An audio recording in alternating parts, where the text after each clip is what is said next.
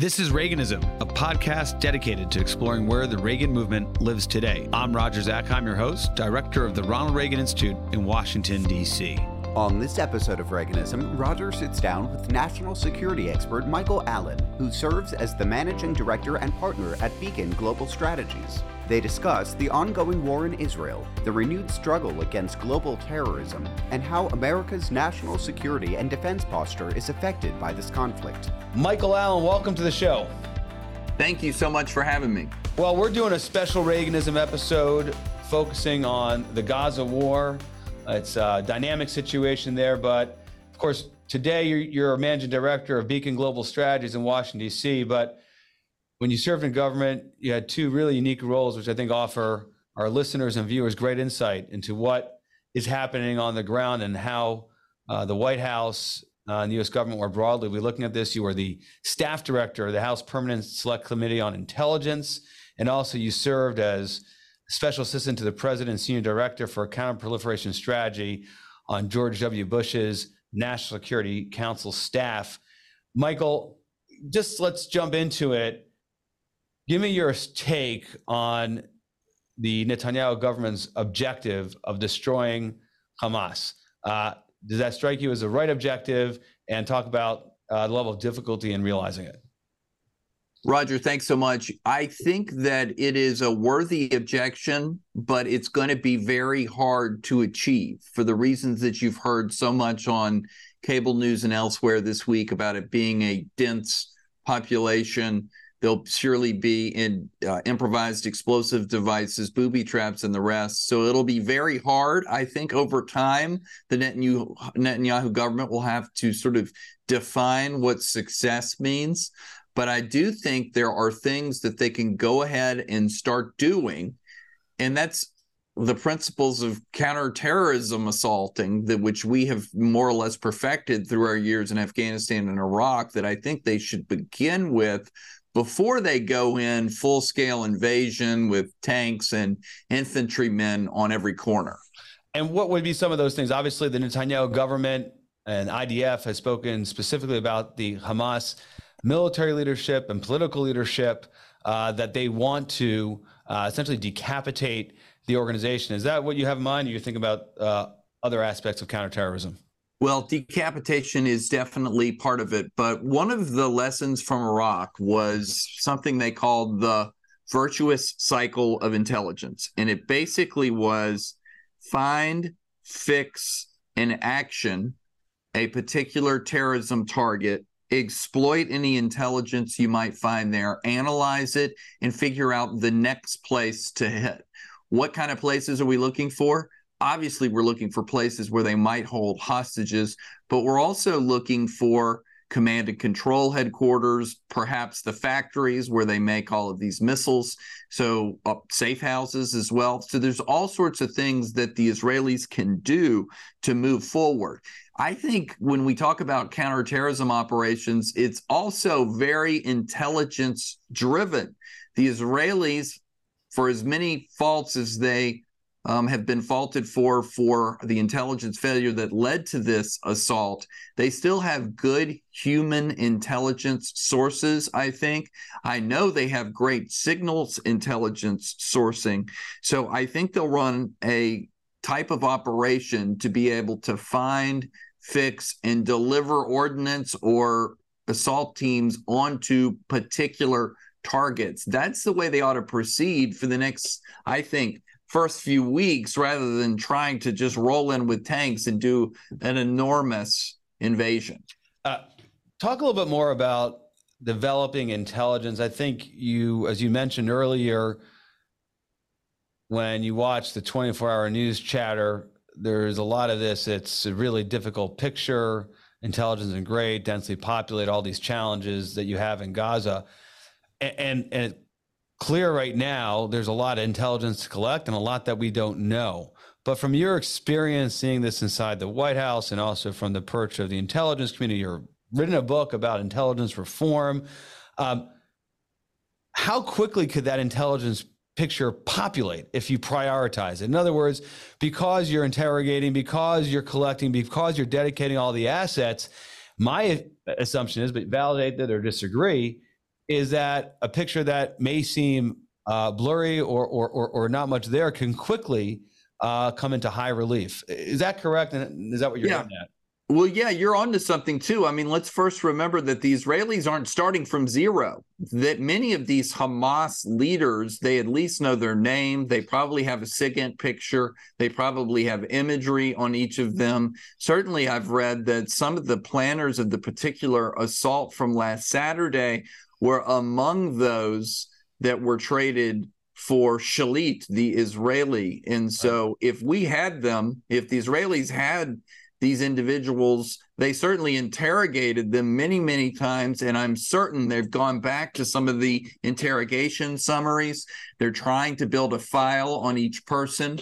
They're probably going through and trying to establish every name that they ever learned from a hamas prisoner. And from there they're able to sort of build out what we might have called a horse blanket an enormous piece of paper, if you will, that has a name and has what are the most likely connections that that person has in his his or her network. Certainly a signals intelligence a digital trail between individuals but also you're able to use this sort of horse blanket approach to figure out the relationships between dozens of different people overlay that with what we might have in terms of imagery or mapping or places where we've heard a probable factory or hostage site may be. And pretty soon you at least have begun to develop a target set pretty quickly. I think that's the way they're going to go for some period of time. Of course, the other part of this, in addition to all the intelligence assets you want to use, is that I think they want to use special operators who can go in quietly to try and action some of these particular targets. So they find, fix, and deliver a particular ordinance and then take more intel and keep going. So you got the intelligence assets, the human intelligence components, which of course special operators can contribute to. You mentioned a couple of times, Michael, uh, hostages. And of course, uh, reportedly there are uh, just about 200 hostages total being held in Gaza. Uh, there are, we think, about 13 Americans unaccounted for. We expect our, our hostages in Gaza as well. Of course, the 30 Americans who were killed on Hamas's attack. Talk a little bit about the United States posture uh, towards the hostages. You were in the National Security Council. How is a president and his staff responding? I mean, this is the largest number of hostages we've had, I believe, since uh, we had hostages in Tehran. Uh, so this is not just Israel's problem. This is the United States' problem. These are U.S. citizens we're talking about. Give me a sense of what you think the posture is in, in, in the White House and what it should be. Yes, I think that the United States, just like Israel, just like almost all democracies, values human life to the utmost. And I think we um, are trying to analyze as close as we can where these hostages are. Can we go in there first? Is it a target a, a target that is achievable? Are we able to get to a particular location and action the target?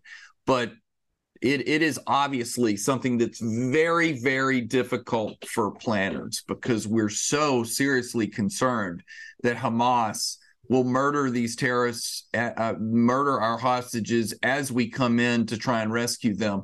So it is probably one of the more difficult types of raids that I can think of, one that is fraught with peril.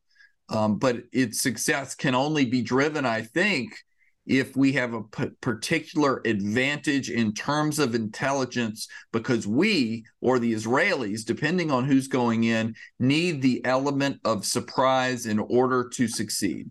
Talk about the intelligence cooperation between the United States and Israel. You just had the formulation, whether it's we're going in with the Israelis. My sense is uh, Israel and the Israeli Defense Forces, I mean, they've got their plate is full.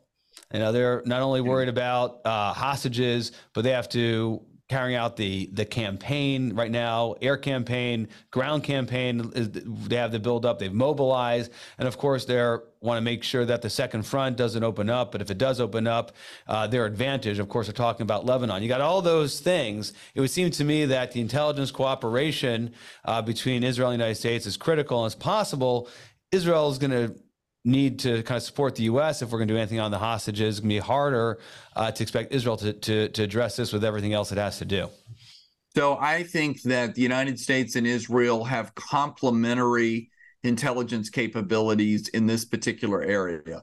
They're closer to the target, whereas I think we, like them, also have the types of assets that you'll need satellites from overhead.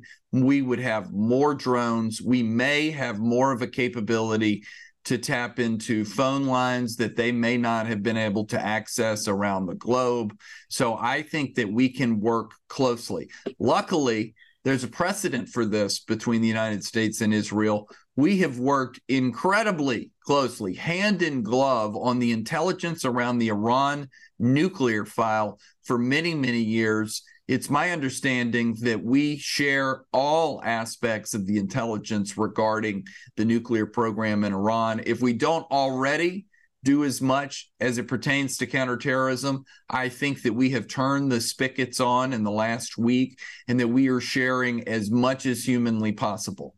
Of course, we have a different sort of threat proposition between the United States and Israel. Israel's right there. So I think Israel has run greater risks to have better sources in places like Gaza, notwithstanding the intelligence failure we know. But I still think they have the ability to get in Gaza easier than we do. That goes for Tehran and the other paymasters and planners of this organization. Um, than the United States, who's so many miles away and other otherwise worried about more you know terrorists that could hit us in the continental United States. But nonetheless, I think we can work well together, tactical, strategic, folks on the ground, put the right kind of platforms in, the cutting edge type of platforms, think drones, where we can get real eyes, constant 24 7 on top of the situation, put in cameras, put in the types of human sources that we need, and begin now, look, intelligence, as we say, isn't 100%, or else it would be called information. It's the best we can do. It's a decision advantage. You're trying to decrease the amount of uncertainty that a particular policymaker may have in his or her hands. But I think together with the United States and Israel and maybe others, that we can begin to sand down, grind down, uh, grind down some of the uncertainty and work more closely together. You know, Israel is now within the area of responsibility for Central Command. It used to be under European Command. I got to expect, given Central Command's experience in counterterrorism operations, hosting it, uh, we have two carrier groups, one there, one on is underway uh, to the Eastern Med. What does that mean in terms of military capability that we'll be able to bring at bear, and how does that uh, impact the ability of the United States to support Israel uh, of, of the sorts of things that you've been discussing? Yeah, well, first of all, you know, many of our intelligence platforms are military planes. Those have been, you know, simply the types of rivet joint signals intelligence type planes that we could fly in the Mediterranean Sea to get a bigger, a better bead on what's going on in the Gaza Strip. Some of our fighter jets now are so sophisticated I've heard people joke that they're more of an intelligence platform with some bombs hanging off of it rather than vice versa. So, all of these assets, the more forces you bring into the region, are more, still more support for our armed forces, for the decision makers in the United States and Israel. So I'm excited. I'm glad. I'm thankful that we're able to surge in these types of resources because the Israelis certainly need them. And then to the degree that the United States is going to assist on any hostage rescue or get into a situation where Israel may need us to go against Hezbollah in the region, I'm glad we're there and put this intelligence resources to work. Let's move on to that point. We have Michael Allen with us. He's managing director of Beacon Global Strategies in Washington, D.C., former director of the House Permanent Select Committee on Intelligence and a special assistant to the president, George W. Bush, on the National Security Council staff, and author on intelligence reform book called Blinking Red. Get it on Amazon. I believe they still have a few available there. Uh, you mentioned Hezbollah, Michael. This seems to be one of the issues that Bibi Netanyahu and his government is trying to manage. Clearly, Secretary Blinken has been in Israel, President of the United States will be in Israel. They are trying to deter Hezbollah from opening a second front. Uh, everything seems to turn on this ground invasion. Uh, and the United States, the president's team has said that if Hezbollah opens a second front, the United States will be open to and will use uh, force uh, to uh, to counter any Hezbollah attack. Does that surprise you? I was a little surprised at the news this afternoon that seemed to indicate that the United States was discussing very seriously intervening in a possible second front if Hezbollah were to attack Israel in big numbers. But upon reflection, it makes sense. Our aim is deterrence. That's the reason we have the aircraft carriers and the strike groups um, in the Mediterranean Sea. I think that article is very likely yet another message to the Iranian regime, which is don't even try to activate Hezbollah to go against the state of Israel at this particular moment because you will awake the superpower and we will get involved. So I think it is an expression of deterrence. Not to say I don't believe the Biden administration, but I think, I hope this will send a very strong message to Iran that if you escalate any further, we can take this in places you do not want to go. Well, Michael, let's wrap up this uh, quick conversation, um, Reaganism episode focusing on the Gaza war and zoom out to uh, the geopolitical picture. You write about this regularly, you comment on it on TV regularly. Hamas, Hezbollah, you get to Iran. Iran is a patron of both. $100 million year estimated in support to Hamas. Of course, Hezbollah's military capability, some of the most sophisticated missiles, for example, they come from Iran. Iran, of course, has been the key supplier to Russia, arguably their most effective uh, military tactic. Uh, the Shahed UAVs that are, have been penetrating Ukrainian airspace and taken out uh, civilian uh, targets.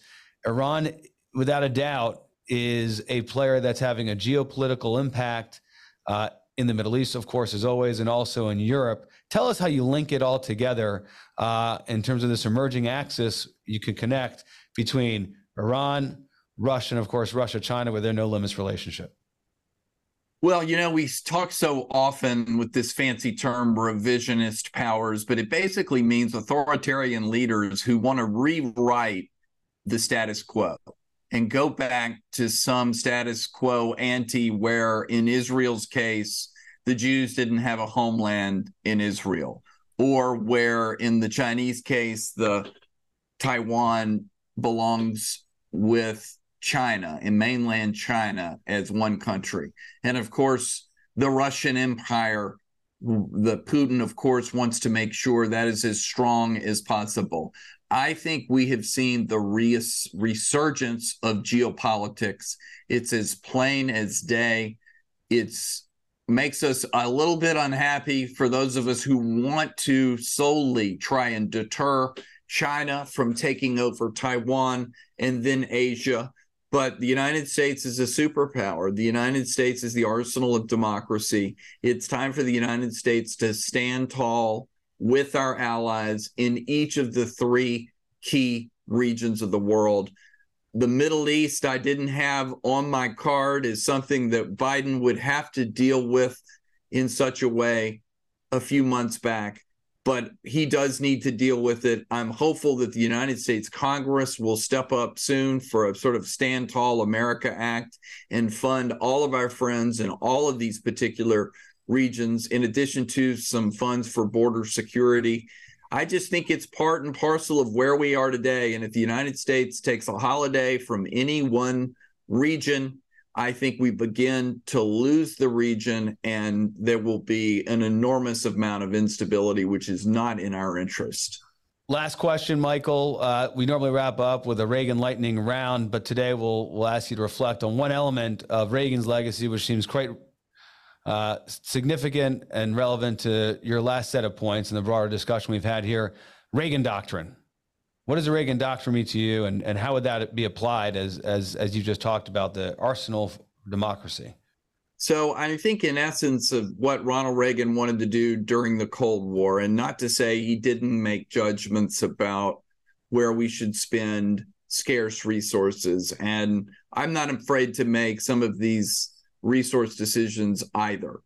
But when we have sort of three revisionist powers who have a relationship with each other from three different vital regions of the world, I think it's time for us to stand up and take notice, not just that it's a three headed snake, but that all of them at some level are in just some sort of uh, blanket cooperation with each other. That means we need to do more, not less. That means the United States needs to stand up. We need a president who can talk to the American people, motivate them, and bring the Congress along to stand up, just like the United States has done so many times in its history, and just how Ronald Reagan did it in the Cold War. Michael, thanks for joining the show. Thanks so much, Roger. We hope you enjoyed this episode of Reaganism. New episodes premiere weekly every Monday on YouTube and all podcast streaming platforms. If you like this episode, be sure to let us know and share with a friend.